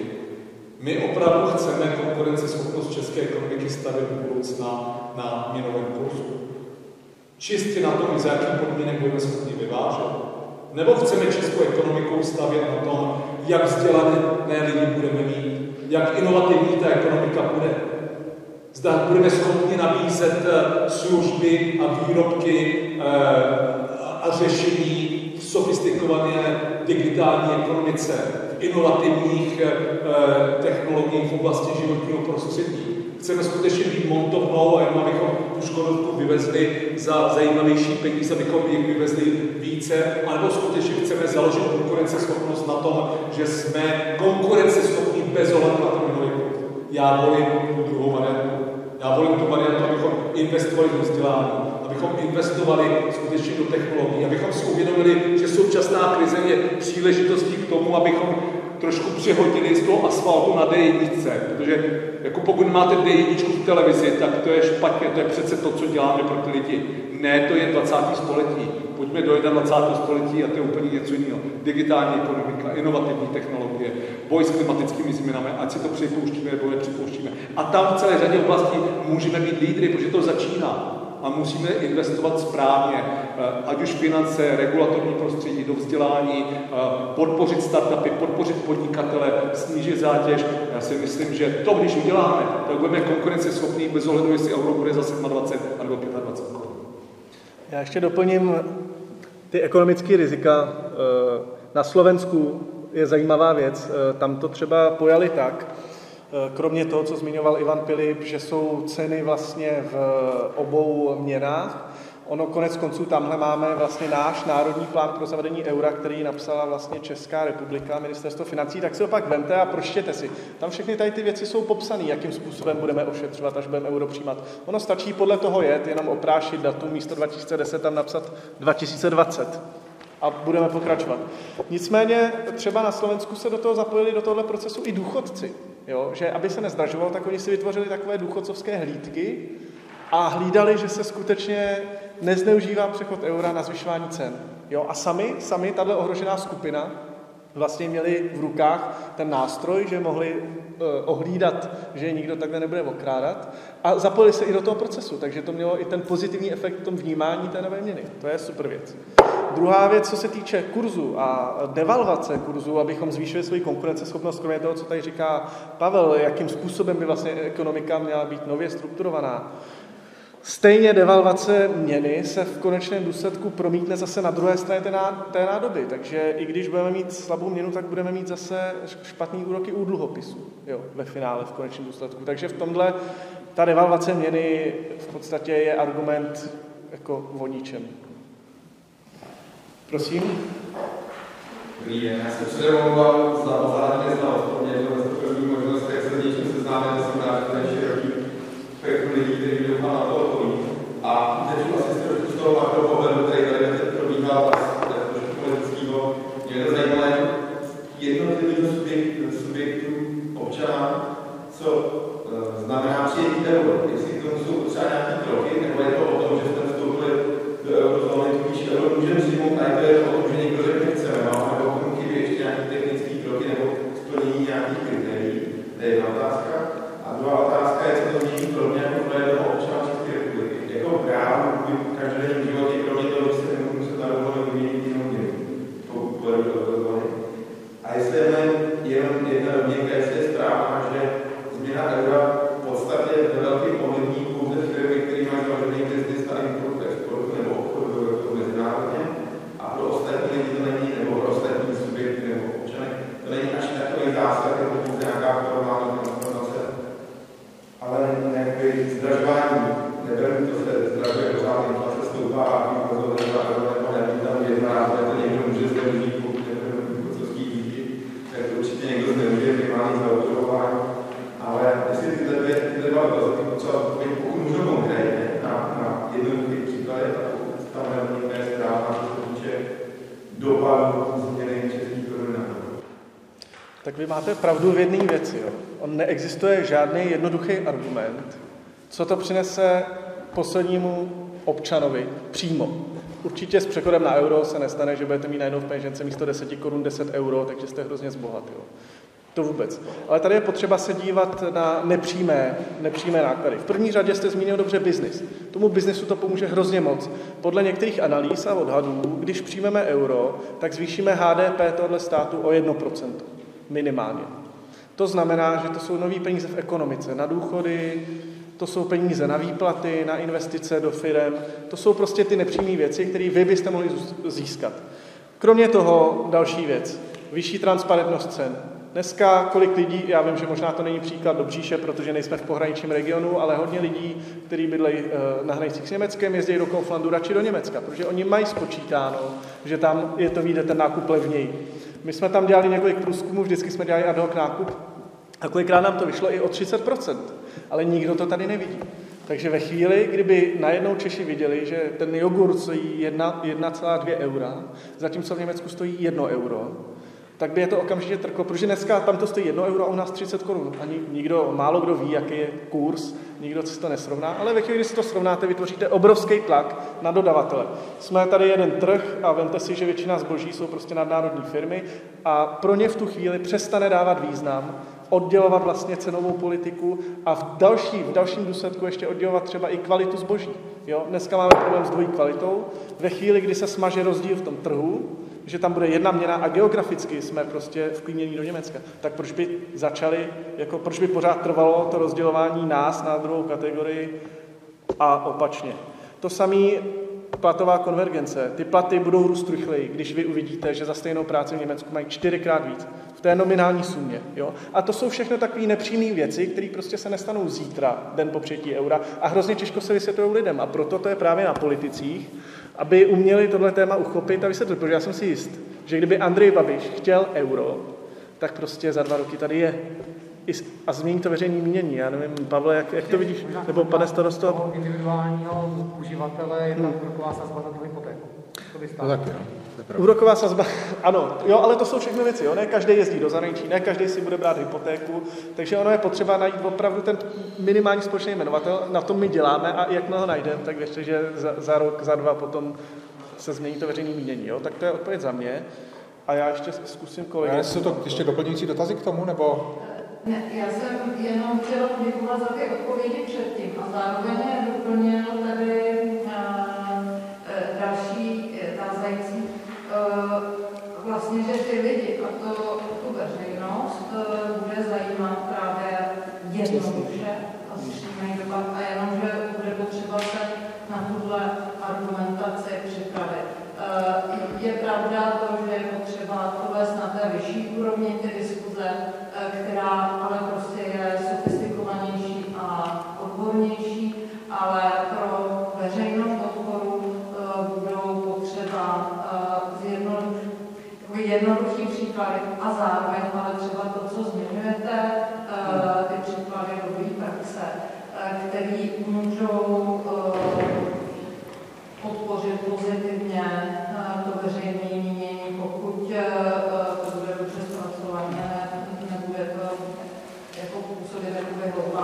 my máme, my máme připravenou velmi dobrou kampaň, ale tu budeme spouštět opravdu až ve chvíli, ve chvíli, co se týče těch financí a tak, jo, a všechny tedy věci, které zmiňujete, tak tam určitě jsou a nebudu prozrazovat, jo, uvidíte.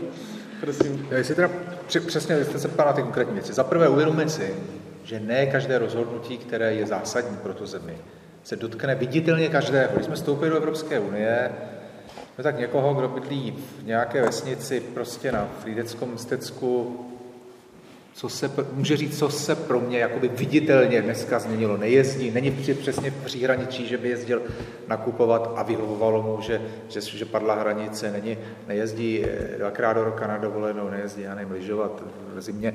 Tak samozřejmě ten, na ten první pohled tam ne, neuvidí nic. Musíme si tohle uvědomit, že vždycky, vždycky jsou důležité věci, které na první pohled nemusí nic vlastně pro, pro lidí znamenat. Těm je třeba vysvětlit minimálně to, že to neohrožuje.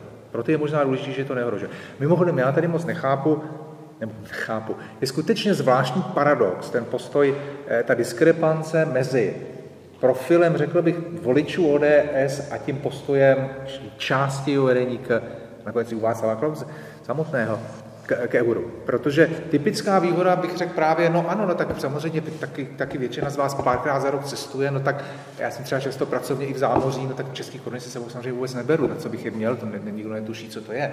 A kdybychom měli euro, tak pochopitelně má smysl ho vozit, protože je to mezinárodní měna i v Jižní Americe nebo, eh, nebo v jiných kontinentech.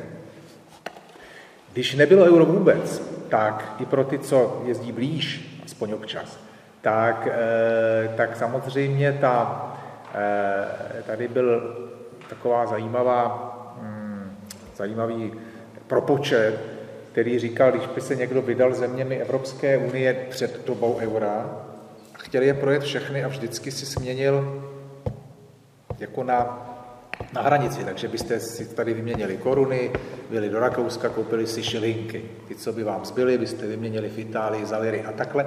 A když přijeli prostě na Irska, tak ještě nic neutratili a měli polovinu, že? čili doslova polovinu. Takže ty náklady transakční, ty náklady nějaké jsou, takže my si ani dneska neuvědomujeme, že je výhoda, že jezdíme do zahraničí, do Rakouska, do, do Rakouska, to do Německa, a do, to do Slovensko a nemusíme měnit žádný peníze. A do Rakouska, Německa a Slovensko to přece jezdí jako velká část lidí. Já vím, že mnoho ne, ale jako velká část ano. Ty, co byli v tom příhraničí, máte tady určitou stabilitu. Já jsem si tady vytáhl teďka rychle graf, který, který říká, říká vývoj, eh, vývoj ceny eura, jo, kurzu eura. No tak, tak připomenutí. I mě to překvapilo, vždycky se na to kouknu, že, to byl, že až takhle jsou ty rozdíly. 2001 36 korun. Jo? Pak to v roce 2010 kleslo na 25 téměř, jo? Pak zase se to obrátilo na 27 a něco vzhledem k té devalvaci, eh, kterou si vymyslela Česká národní banka.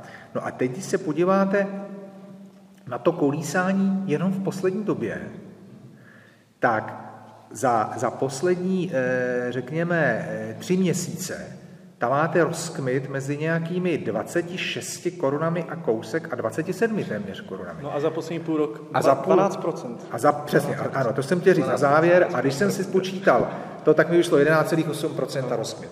Takže když vy budete, když vy budete chtít mít nějaký pocit, jak si stojíte vůči zahraničí, tak jste najednou, tak jste najednou stabilnější. Zase říkám, ano, dobře, když někdo bydlí na Vysočině v Jedině a jede jednou jako za měsíc do Jihlavy, jednou za rok do Prahy a jsou statisíce, možná miliony nějakých lidí, chápu, nezajímá je to.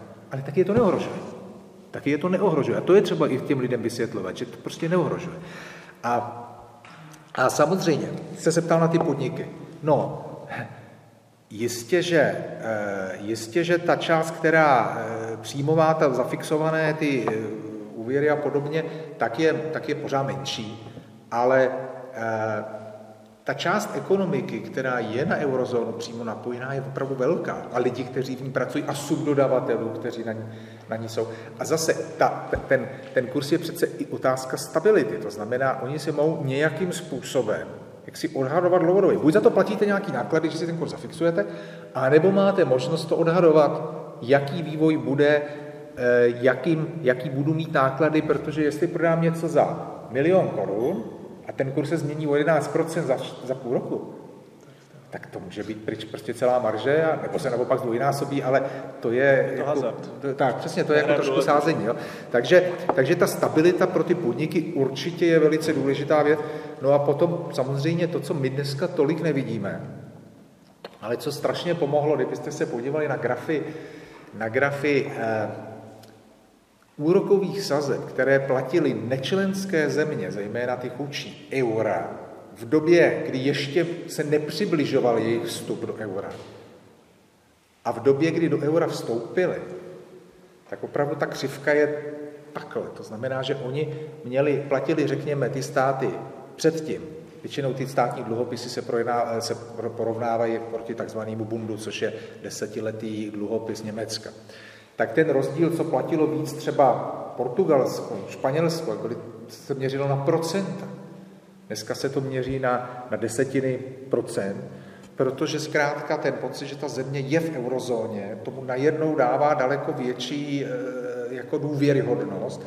Takže i když dneska všechny státy se financují zadarmo, protože zkrátka peněz je přebytek a je nějaká specifická situace, tak ve standardní době zkrátka se výrazně zlevní financování státu, ale tím pádem i financování podniků, protože celkově i ta, i ta eurozóna má přece jenom pořád o něco málo nižší sazby. Čili takovéhle jsou ty konkrétní výhody, říkám, pro někoho jsou velmi viditelné hned, pro někoho zprostředkovaně, pro někoho vůbec, ale toho aspoň neohrožují. Velmi stručně se pokusím, já bych musel vás vidět více, abych vám mohl odpovědět. Tím už říkám, je to velmi individuální. A, a dovolím si říci, že nakonec se to v nějaké míře dotkne každého z nás. A dokonce si dovolím představit, nevylučuji, že některých jednotlivců se to může s na specifika dotknout negativně. Myslím si, že to je teda menšina, velká menšina, bez bych to nevylučoval. Možná, kdybyste mi řekl, podnikám, nepodnikám, dělám to všechno, bydlím tam a tam, a tam toto, toto dovážím, toto vyvážím, jezdím tam a studuji a podobně, tak už bychom dokázali poskládat mozaiku a odhadnout. Vracím se k té vaší, vlastně vaší otázce. Víte, já kdybych byl cynik, tak bych možná řekl, no a není lepší o těch konkrétech naopak nemluvit. Protože bych říkal, o těch konkrétech pro ty jednotlivce na, naopak nemluvit. Tohle je to totiž hrozně složité. Uh, my vám odpovíme nějak, a pak se budou takový ty, ty nezávislí ekonomové, který bohužel já už jsem zažil v několika situacích a musím říct si, většina z nich opravdu dokáže skutečně otočit. Jeden mi ještě na debatě, kterou jsem moderoval v Brně před několika měsíci, říkal, je odpovědce Neura, Lukáš Komanda, a, a nicméně říká, jedině si to dovedu představit v krizových situacích. A přišla krizová situace, ale odpovídal to samý. Když jsem mu to připomněl, tak vůbec nereagoval. Chci tím říci, že my řekneme, vás se to dotkne takto, a pak přijde někde, ale to vůbec není pravda. Milá dám, vás se to dotkne negativně takto. A najednou budete, jo, budete v tom tlaku z obou stran a budete si říkat, kdo mi teda lže, kdo mi říká pravdu. Ono to je fakt to, ne, dívejme se na to rovnou. Informovanosti toho člověka, ale ne nutně, že ho, že ho chceme přesvědčovat a nabíjet ho argumenty. Protože fakt jako nakonec se to vyvolá protitlak a bude tam nějaký názor a ten člověk se to bude zmítat. A myslím si, že nedocílíme toho, aby lidé byli informovaní tak, že budou přesvědčeni, že opravdu jim to přináší, protože ta rozhodčovací schopnost každého z nás je nějaká. Ale přesto si dovolím tvrdit, že i ten zdánlivý člověk, který třeba bydlí někde na vesnice a, podobně, není moc interaktivní, nemá moc kontaktu, nakonec se to dotkne. Já vám řeknu pár příkladů. Uh, setkal jsem se už, a asi uh, určitě jenom možná všichni tady na této straně, uh, potenciálními investory, kteří šli do této země investovali proto, protože očekávali nejen, že se staneme členským státem EU, eh, e ale že tady dříve nebo později zavedeme euro. A už jsem se setkal s těma eh, s dvěma názory významný investor řekli, no tohle, co kdybychom bývali věděli, tak nevím, nevím, jestli bychom nešli ke konkurenci. Dále střih, setkal jsem se taky s, s, s názorem, že no my bychom zvažovali pro tuto technologii Česko, ale u vás to nevypadá za a my opravdu půjdeme tam, kde to stabilitu prostě máme. Takže položme si otázku, zda nepřicházíme dnes o investory. Právě proto, ne, že nechceme euro, nebo to, ale že v zásadě lavírujeme. A tam se dostávám k tomu, co říká, nebo na co se ptáte. Už tady zaznělo Pascal, že vlastně jsou odhady, že by to mohlo být 1%. Já opravdu nevím, jestli bychom vstoupili si to na HDP 1%, 0,75, 0,5, nevím. Ale něco to je. A to něco v těch desetinách procentech nebo procentu jsou miliardy. Ty miliardy, když máte, dostanou se vám do, do, do rozpočtu, tak s nimi můžete pracovat. Můžete investovat do školství, můžete zvýšit důchody. Teď opravdu mluvím téměř demagogicky, ale ono to tak je. A to si vemte, že teď vstoupíme, teď jak bychom byli atraktivní třeba víc pro ty investory, aby případně investovali. To prostředí stavete. Zároveň, jak bychom se i prezentovali, že máme jasno, že víme, co chceme. Že problém České republiky dnes ve světě že je nečitelná její politika. A to mnohem odrazuje. Přece budete akceptovat spíš někoho, kdo vám řekne ano nebo ne, a budete vědět zhruba, uděláte si názor, ale horší je, no možná vlastně nevím, uvidím, a, uh, až si jak se ukáže a tak dále a tak dále. Takže když se na to potom podíváme, tak nakonec ten ekonomický růst, nebo i ta investice, nebo investice do kraje, nebo investice do vzdělání, nebo vůbec, že přijde někdo a řekne, ale tohle je super, bo Češi umějí tuto technologii, je to sice prototyp startup a já do toho půjdu a budu zvažovat další možnosti, protože třeba tu technologii umí ještě někdo někde jinde. To jsou prostě někdy jednotlivosti. Já vám řeknu, co třeba údajně rozhodlo, jestli Hyundai bude investovat v Hošovicích nebo v Polsku že v Česku je větší počet golfových hřišť, než je v Polsku. My se možná zasmějeme, ale v tom konečném důsledku, už tam byly ty nabídky, tak opravdu, a mám to z nových zdrojů, kteří říkají, hele, pro ten management, tak my tam půjdeme a zahrajeme si taky ten golf. Takže to je opravdu teď to uh. A chci říct že člověk nikdy neví, co může hrát roli, proto aby do něčeho šel. A to, když poskládáte, tak už ovlivňuje ekonomiku jako celé. Jste se ještě ptali, jestli jsou ty technické, ano, jsou samozřejmě kritéria, které musíme plnit.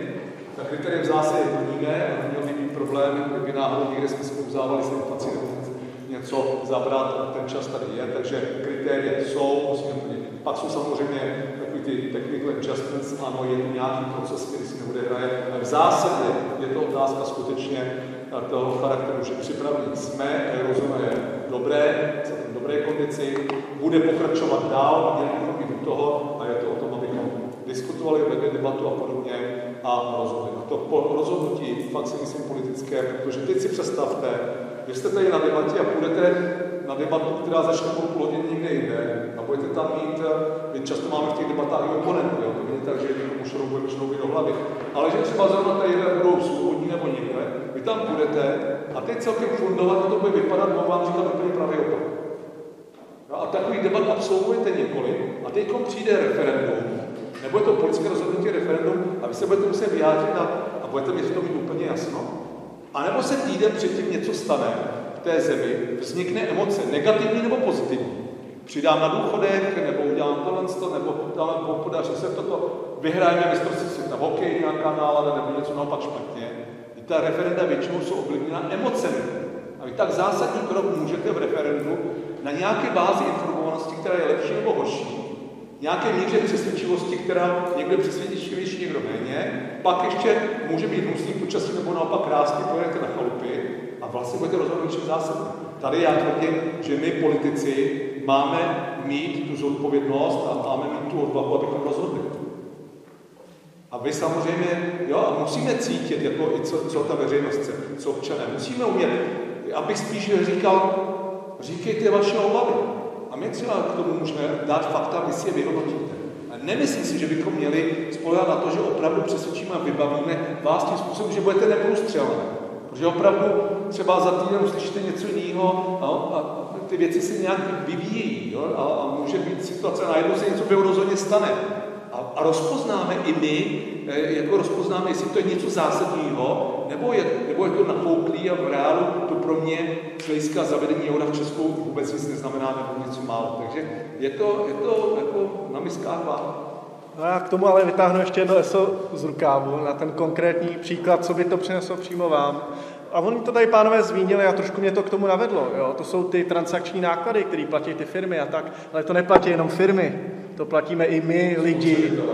Akorát to nevidíme. Běžte do obchodu, kupte si sako a na něm je cenovka. A často teďka vidíte, že tam je cenovka v korunách, polských zlotech, maďarských forintech i v eurech. Jo? A chvíli to sledujte a počítejte si, kolik by to bývalo stalo v těch eurech, kdyby jsme tady měli euro. Protože samozřejmě, i když nebudete jezdit do zahraničí a měnit peníze a tím pádem si myslíte, že teda nestrácíte na kurzu, ztrácíte u každého zboží, který přechází hranici. Šijou Ukrajinčí, nechodí do, do, do, ale věřím, věřím, že mi v tom rozumíte. A to je i u ovoce a zeleniny jo, a takovéhle věcí, které se u nás nevypěstují. Prosím vás, máme už hrozně málo času, budeme muset pomalu končit. Dáme poslední dva dotazy a poprosím velice, velice, velice a velice stručné odpovědi. Jo? Takže já vezmu dva, dva dotazy najednou. První se čas ještě neptala, takže prosím. No to je pravda, hlasil jsem Vracím se tady moc krát vytáhnout firmy, transakční náklady. Proč nechce politika, politik euro, nebo že kopíruje vlastně názor svých voličů, to je jasný, no, proč to nechce Babiš a Proč? Když hospodářská komora zastupuje to všechny možný podnikatele, na ty rezorty jsou napojeny, takovou na dveře každý týden, to něco chce. Jak to, že od nich, nejen z občanské spolky mají proč ty velké firmy nej, nejdou jako pořád Můžu být cynický. Hospodářskou komerou vede, vede Vladimír Dlouhý a to není žádný zastávce eura. A to je ten člověk, který potom v této nějaké atmosféře jede delegace tam, do Číny a podobně, tak to je. Ale máte naprosto pravdu. Hospodářská komora dneska bohužel je vedena nějak a je to úřednický mol, který opravdu, já se na ní dívám, si příliš kritický možná. A zažil jsem ji za, za těch několik desítek let a to prostě, já bych řekl, že je to až nezdravý. Když půjdete za těmi firmami, podniky, ano, oni vám řeknou ano, ale už si nezorganizují a pak je tam nějaký ten filtr a v zásadě jako oni řeknou, ano, bylo by to lepší, ale my už se, se, se pojišťujeme, už fixujeme, dáme to, my prostě té politici, zejména v tom stavu, ve kterém ta česká je, tak oni se do toho nechtějí namáčet ještě více. Jsou, jsou různé přístupy. Ale chci poplývat jsem ten, ten jako nechápu, protože pro ty podniky to musí být výhodné a od nich ta debata jako velký vůbec není na stole, vůbec. A pak jsou tady spolky lidí, občaní, politici mluví o politických věcech, lidí jako já si řeknu. Objedeme spolu ty velké firmy ale firmy prostě mám podniky, jo, prostě ty přece jsou tahouně ekonomiky, musí mít transakční náklady obrovské. Ano, ale to je třeba, třeba se vás v průmyslu a dopravě, jak řekl, že v tomto směru je, nechám pana prezidenta Strnou, ale jsem tam zmiňovaný už vede špice další, myslím si, že to je zdravější.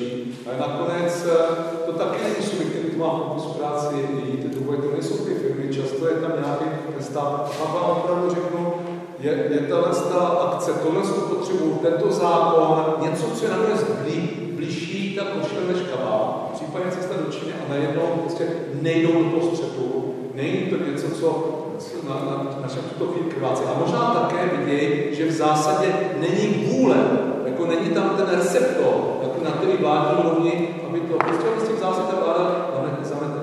Ne, není to téma. A ten, ten, ten hospodářský subjekt, ten podnik, ten podnikatel, málo který bude vlastně se vlámávat do těch zavřených dveří a bude za to. Oni by na něj potom zaklekli, kdyby se moc vlámal. Na to pozor. Hele, poprosím teda poslední dotaz. Kdybyste potom měli ještě jakékoliv jiné dotazy, klidně nám je pošlete do našeho spolku, my vám rádi odpovíme, ale teď už časově budeme muset končit, takže prosím. Já mám poslední technicky velice kratičký dotaz. Na začátku bylo zmíněno vlastně dánský model. Fixace eura na národní měnu. Já bych se chtěl zeptat, jestli tahle ta cesta jako ještě je možná pro českou korunu či nikoli.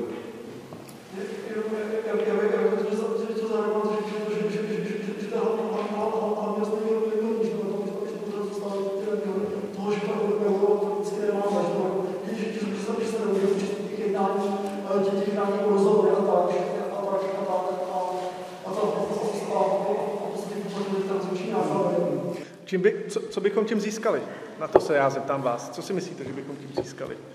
Že bychom měli dánský model?